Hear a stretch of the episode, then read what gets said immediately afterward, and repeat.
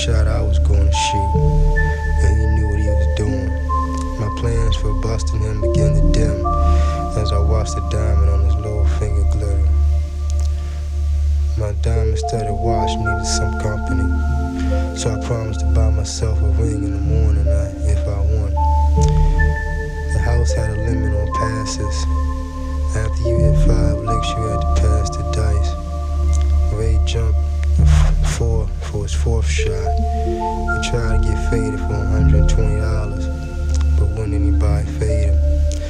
Since this was his last shot, I decided to try and set him up.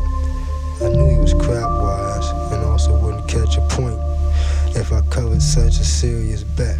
So I wouldn't have time to slip in the bust outs. I stepped over beside him. I got you faded for the 20, babe. I want some of that whore money you be getting. I said, talking hip out the side of my neck. He grinned at me, going for your 20, baby boy. He said, and just as quickly tossed a seven in the door. Man, I exclaimed, I'm glad I didn't fade the whole thing. The stick man, keeping the game moving, yelled next shooter. I tossed a hundred dollars to him. Shoot it, I yelled. I almost blowed and faded so I might as well bet it. I shot the dice out my hand all the way down the table. This square would shoot like that. The dice stopped on seven, too. The stick man yelled, Wait a minute, Red, you ain't even faded. Putting on my good square grin, I smile. That's alright, house man.